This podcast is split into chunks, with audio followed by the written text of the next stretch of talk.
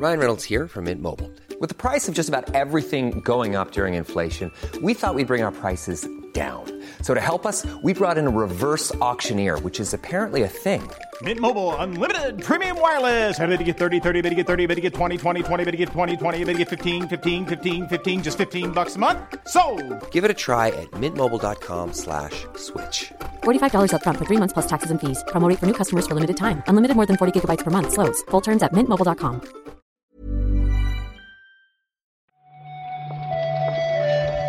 Buenos días, bienvenidas, bienvenidos a esta nueva recarga activa. Hoy es miércoles 2 de marzo y paramos un momento nuestro viaje por las tierras intermedias. Os lo digo al principio, Marta, porque estoy un poco dormido y se me va a olvidar, si no. Para comentar la actualidad del mundo del videojuego con Marta Trivi. ¿Qué tal? Hola, Pep. Mira, da igual que digas ya el día que es, porque el tiempo es un círculo plano, tío. El tiempo es un círculo plano. Yo pensaba que con la salida de la OLED había temas que ya dejábamos atrás, que avanzábamos y que íbamos para adelante. Pero no. Volvemos al pasado, volvemos a Switch Pro, a la nueva Switch. Yo tenía ganas ya de hablar de esto, ¿eh? Menos mal. Sí, vaya. Menos mal que, que los hackers han encontrado una carpetica ahí.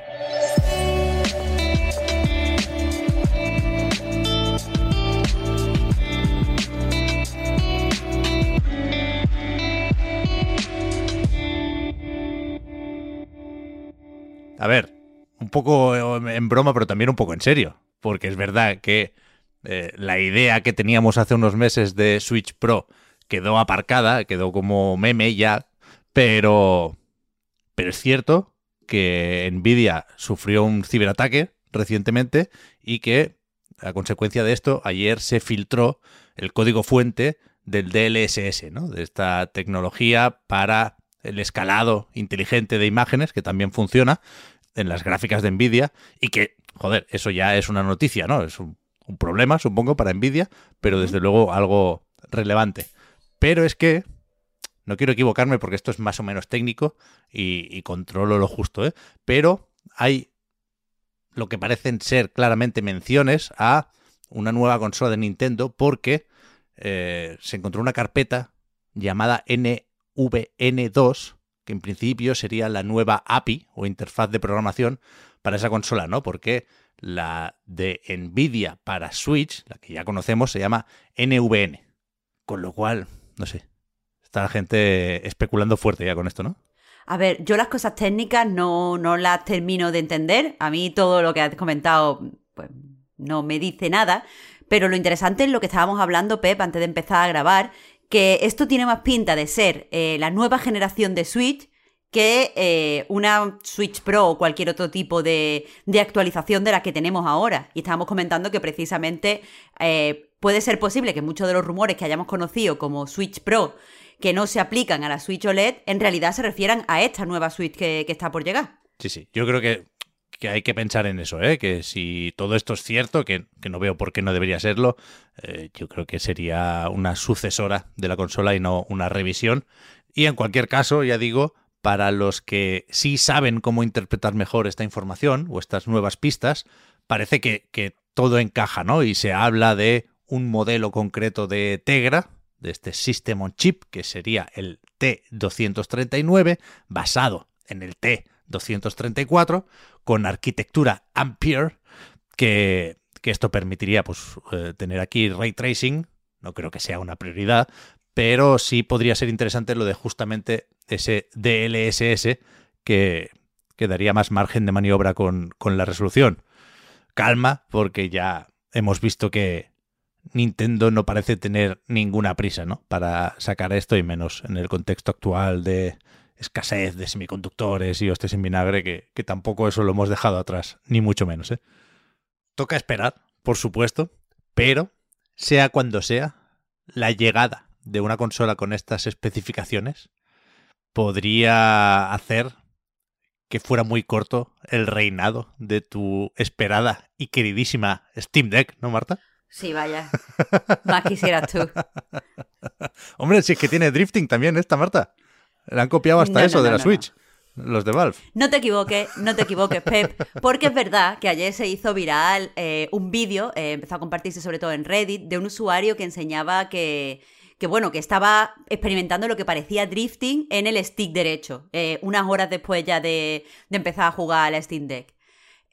Valve primero sacó un comunicado diciendo que ellos habían hecho un montón de pruebas y que no, no se había diseñado específicamente pensando en que no tuviera drifting. Y pocas horas después, eh, durante esta madrugada, uno de los ingenieros que ha. Bueno, ingenieros y diseñadores que ha, que ha estado trabajando en Valve, específicamente en la Steam Deck, ha dicho que en realidad lo que parece drifting en el vídeo es una eh, zona muerta de, del- o sea, una zona muerta en la, en la consola que está causada por una actualización de firmware y que ya estaban trabajando para, para solucionarlo. Con la próxima actualización ya no pasará lo que, lo que se ve en el vídeo y no se, no se experimentará lo que parece drifting. Aquí lo importante es que no es nada mecánico. A ver, a ver si es verdad. Me Que sorprende en no, cualquier Pep, caso. que no. Lo, lo- ya, ya lo comentamos alguna vez, ¿eh? cuando eh, se empezó a hablar muy mucho del drifting en, otras partes, que llevamos muchos años con sticks y nunca habíamos tenido tantos problemas, ¿no? No sé si es que ahora con Internet nos enteramos más que cuando le dábamos a la palanca de la Nintendo 64, pero, pero me sorprende, joder, que, que, que funcionen tan mal los sticks o que nos tengan que dar tanto miedo, pero ojalá en este caso realmente sea un problema que se pueda solucionar con, con un cambio de firmware. Más cosillas. Tenemos juegos para el Game Pass. Marta, ayer tocó anunciar los que llegarían durante la primera quincena de marzo. Algunos se estrenaron ya en el servicio ayer mismo, ¿no? El Flight Simulator en la nube, que tiene la gracia esta de que permite jugar eh, a Flight Simulator en Xbox One, no solo en, en dispositivos móviles. También está, cuidado con este, ¿eh? el Far Changing Tides, que, joder, yo quería probarlo por la noche y no, no reuní fuerzas para, para pagar el, el Elden Ring, pero que la gente que lo ha empezado a probar dice que está muy, muy bien. El anterior, el Lone Shore o algo así se llamaba, eh, estaba ya realmente bien, pero quizá lo más destacable por, por esa mezcla, ¿no? ese cálculo rápido que hacemos teniendo en cuenta la relevancia o la importancia y lo reciente del lanzamiento. Lo más destacable, decías, seguramente el Guardianes de la Galaxia, ¿no? que llegará el día 10 tanto en el Game Pass de PC como en el de Xbox. Desde luego, el Guardianos de Galaxy es uno de los, de los juegos más, más golosones, pero en realidad eh, estamos de enhorabuena los usuarios de Game Pass, porque si no nos llama el Guardianes de Galaxy, tenemos ahí el Kentucky Road Zero, que bueno, no es un juego actual, pero desde luego es eh, muy, muy interesante. O sea, a mí es uno de los juegos que más me ha fascinado en los últimos años. Eh, y bueno, su mezcla de realismo mágico es algo que no he visto en videojuegos, así que, que es una experiencia. Pero también John Souls, que sí que está ahí de salida y que si nos gusta jugar en cooperativo tiene bastante buena pinta. Eh, no sé cómo, cómo será al final eh, in-game, pero la verdad es que el tráiler está lleno de, de diálogos súper graciosos, te da la oportunidad de ir al gimnasio, no sé, es que de verdad que me hace mucha gracia, parece un juego cooperativo para pasarlo muy bien. Sí, sí, habrá que probarlo. Eh, también está el Lightning Returns, ese Final Fantasy 13 3, en cierto modo. Y, joder, en la letra pequeña, no tan pequeña, ¿eh? no lo esconden, pero se nos olvida que los juegos también se van del Game Pass. Y ayer se, se comentó, por aquello de hay que darse prisita, lo del Nier Automata, que sale del servicio el 15 de marzo. Si alguien lo tiene a medias, pues eso, que, que corra un poco, que hay varios finales. Y si alguien lo quiere guardar en la biblioteca, que yo creo que es chulo tener el automata ahí, pues que, que aproveche el, el descuentillo. Y estoy dudando hoy al enlazar, Marta, porque creo que creo que tengo ganas de más. Creo que voy a tender a forzar la enlazada. Pero el juego que llegará a Game Pass, aunque más tarde de lo que sería normal por temas de acuerdos y exclusividades temporales, es el Ghostwire Tokyo, que no deja de ser un juego de Microsoft. Pero de momento eh, sale solo el 25 de marzo PlayStation 5 y PC. Y para preparar ese lanzamiento han puesto eh, una visual novel gratuita que sirve como precuela un poco. Ahora mismo ya se puede jugar en PS4 y PS5. eh, para jugarla en PC tenemos que esperar al 8 de marzo. Y bueno, es simplemente una pequeña historia, por lo que he estado viendo dura alrededor de una hora, depende de lo rápido que leamos, como siempre en la visual novel, y sirve para presentarte eh, a Kaka, no, a KK, que es el, el- uno de los, de los detectives que conoceremos en el juego. Bueno, pero a ver, cuidado. O sea, Kaka es el protagonista de eh, esta visual novel o también del juego. Porque yo no sé si podré con él, ¿eh? Si- con ese nombre. A ver, Kaka, según Andy, ya que ya, ya es oficialmente Kaka. Kaka, Kaka. Es uno de los detectives que estará en el juego, pero no, no creo que sea el protagonista. Vale, vale, el chavalín ese Pero es, de la es un bandolera. detective que va a aparecer. Ese es otro, yo creo, ¿no? Sí, ese es otro. Vale, vale. Ese me gusta un poco, ¿eh? El diseño. Estoy cada vez con más ganas de Ghostwire Tokyo. Ya falta poquito para poder comentarlo, aunque no perdemos de vista que se va a tener que pelear con, con Carby, ¿eh? Eso va a ser difícil. Y yo, soy, yo aquí soy Team Carby, yo te lo digo ya, ¿eh? Ya, ya, ya. Bueno, a ver. Hay espacio para los dos. Bethesda no sé si busca eso, del enfrentamiento con Nintendo, ¿no? Ese mítico Doom Eternal con Animal Crossing, pero serán casualidades de la vida. Bueno, eso no es enfrentamiento, eso es colegueo. Ojalá, ojalá podamos ver a Kirby con los fantasmicas. Ya. Estaría estupendo. eso es verdad. En fin, vamos a por el resto de la actualidad de este miércoles. Vamos a ver qué contamos mañana en la recarga activa.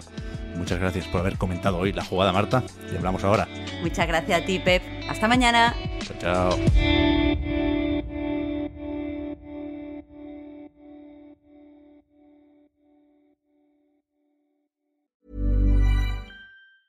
Hey, I'm Ryan Reynolds. Recently, I asked Mint Mobile's legal team if big wireless companies are allowed to raise prices due to inflation. They said yes. And then when I asked if raising prices technically violates those onerous two year contracts, they said, What the f are you talking about, you insane Hollywood ass? F- So to recap, we're cutting the price of Mint Unlimited from $30 a month to just $15 a month. Give it a try at mintmobile.com slash switch. $45 upfront for three months plus taxes and fees. Promo rate for new customers for limited time. Unlimited more than 40 gigabytes per month. Slows. Full terms at mintmobile.com.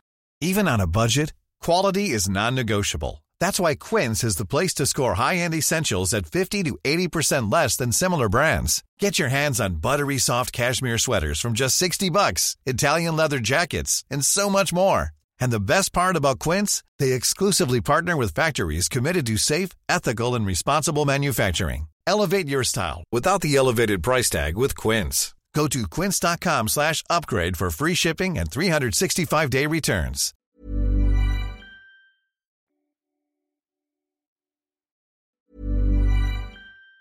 Even on a budget, quality is non-negotiable. That's why Quince is the place to score high-end essentials at 50 to 80% less than similar brands. Get your hands on buttery soft cashmere sweaters from just 60 bucks, Italian leather jackets, and so much more. And the best part about Quince, they exclusively partner with factories committed to safe, ethical, and responsible manufacturing. Elevate your style without the elevated price tag with Quince. Go to quince.com slash upgrade for free shipping and 365-day returns.